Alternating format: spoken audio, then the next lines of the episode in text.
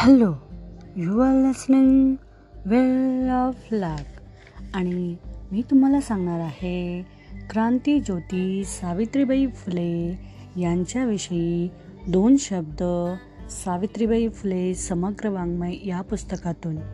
भारतातील पहिल्या शिक्षिका स्त्रीमुक्ती चळवळीच्या पहिल्या नेत्या पददलितांच्या कैवारी आणि प्रौढ शिक्षणाच्या पुरस्कर्त्या म्हणून क्रांती ज्योती सावित्रीबाई फुले यांचे स्थान आढळ आहे. एका अशिक्षित स्त्रीने शिक्षण घेऊन शिक्षिका बनावे आणि वर्षानुवर्षे अज्ञानाच्या अंधकारात चाचपडणाऱ्या स्त्रीशूद्रांना ज्ञानाचा प्रकाश दाखवावा ही गोष्ट भारताच्या दोन हजार वर्षाच्या इतिहासात अपूर्व अशी आहे. शिक्षणाच्या क्षेत्रातून सामाजिक क्षेत्रात पदार्पण करावे दुष्काळात अन्नान्न करून तडफडणाऱ्या हजारो जीवांच्या मुखात घास भरवावा शेतकरी सामाजिक सुधारणासाठी वाङ्मयाचे साधन हाती घेऊन कवयत्री आणि लेखिका बनावे सर्व गाव सर्व समाज सुशिक्षित सुसंस्कृत करण्याचे जनावरांप्रमाणे जिने जगणाऱ्या स्त्री शूद्रांना माणसात आणण्याचे वेळ घ्यावे. पतीच्या निधनानंतरही शोक करीत न बसता सत्यशोधक समाजाच्या तत्व प्रसाराचे कार्य करण्याचे सतीचे वाण घेऊन अविश्रांत काम करावे. दीनदलितांसाठी दीनदलितांच्या मुलांसाठी रोगांच्या साथी दिवस रात्र घराबाहेर धावावे त्यांची सेवा करावी. प्लेगच्या साथीत त्यांना कडेवर घेऊन आपल्या दत्तक मुलगा डॉक्टर यशवंतराव फुले यांच्या दवाखान्यात घेऊन जावे. तेथे प्लेगच्या रोगाला बळी पडत असल्याची जाणीव होऊनही रुग्णांची सेवा करीत राहावी आणि ही सेवा करता करता अनंतात विलीन हो होऊन जावे अशा या व्यक्तिमत्वास केवळ अलौकिक हे एकच विशेषण योजता येईल. सावित्रीबाईंच्या कार्यकर्तृत्वाच्या या पटावरून अशी सहज ओझरती नजर जरी टाकली तरी या स्त्रीचे व्यक्तित्व हे सामान्य नव्हते हे सहज लक्षात येते. एका समाजसुधारकाची पत्नी म्हणून त्यांचे एक सवंग अस्तित्व होते असे म्हणता येणार नाही.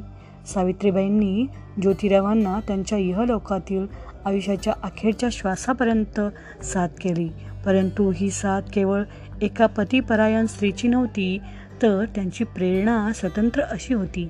सावित्रीबाईंचा जन्म एका गरीब शेतकरी कुटुंबात झालेला. शिरवळजवळच्या एका खेड्यात जेथे सबंध गावात शंभर दीडशे उमरा सापडणे कठीण. गावाला वर्षानुवर्षे दुष्काळाची परंपरा लाभलेली. शिक्षणाचे संस्कार नाहीत अशी ही निरक्षर कुटुंबात जन्मलेली वाढलेली स्त्री ज्योतिरावांच्या हाताखाली शिक्षणाचे धडे गिरवते शिक्षक प्रशिक्षण घेते आणि ज्ञानदानाचे व्रत घेऊन ज्ञानयोगिनी बनते. फुले दाम्पत्याने शाळा काढल्या अठराशे अठ्ठेचाळीस ते अठराशे बावन्न या चार वर्षाच्या कालावधीत पुणे आणि पुण्याच्या ग्रामीण परिसरात एकूण अठरा शाळा काढल्या आणि त्या यशस्वीपणे चालविल्या. या शाळा चालवण्यासाठी त्यांनी अविश्रांत परिश्रम केले. त्यांची त्यांनी दिवस पाहिला नाही की रात्र पाहिली नाही. तहानभूक विसरून या दाम्पत्याने ह्या परोपकारी कृत्याचा पिछा न सोडता हा ज्ञानदानाचा यज्ञ अहोरात्र प्रज्वलित ठेवला. फुले दाम्पत्याचे हे कार्य म्हणजे या दाम्पत्याने घडवून आणलेला एक चमत्कार होता. कारण त्या काळात अशा शाळा चालवणे या अशक्य गोष्ट कोटीतील गोष्टी होत्या. मनुष्यत्वासाठी शिक्षण.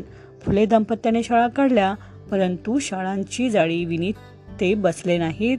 शिक्षण हे समाज परिवर्तनाचे साधन आहे. केवळ साक्षर करण्यासाठी त्यांना शिक्षण द्यावयाचे नव्हते. शिक्षणातून त्यांना समाज जागृती करावयाची होती. जुनाट रूढी अंधश्रद्धा जुन्या परंपरा भोळ्या समजुती नाहीशा करावयाच्या होत्या. सामान्य लोक पशुतुल्य जीवन जगत होते. त्यांच्यात मनुष्यत्व कसे आणता येईल याचा सावित्रीबाईंनी विचार केला होता. आपल्या काव्य फुले या काव्यसंग्रहात त्या म्हणतात शूद्रांना सांगण्याजोगा शिक्षण मार्ग हा. शिक्षणाने मनुष्यत्व पशुत्व हाटते पहा. मी तुम्हाला हे सांगत आहे सावित्रीबाई फुले समग्र वाङ्मय या पुस्तकातून. थँक्यू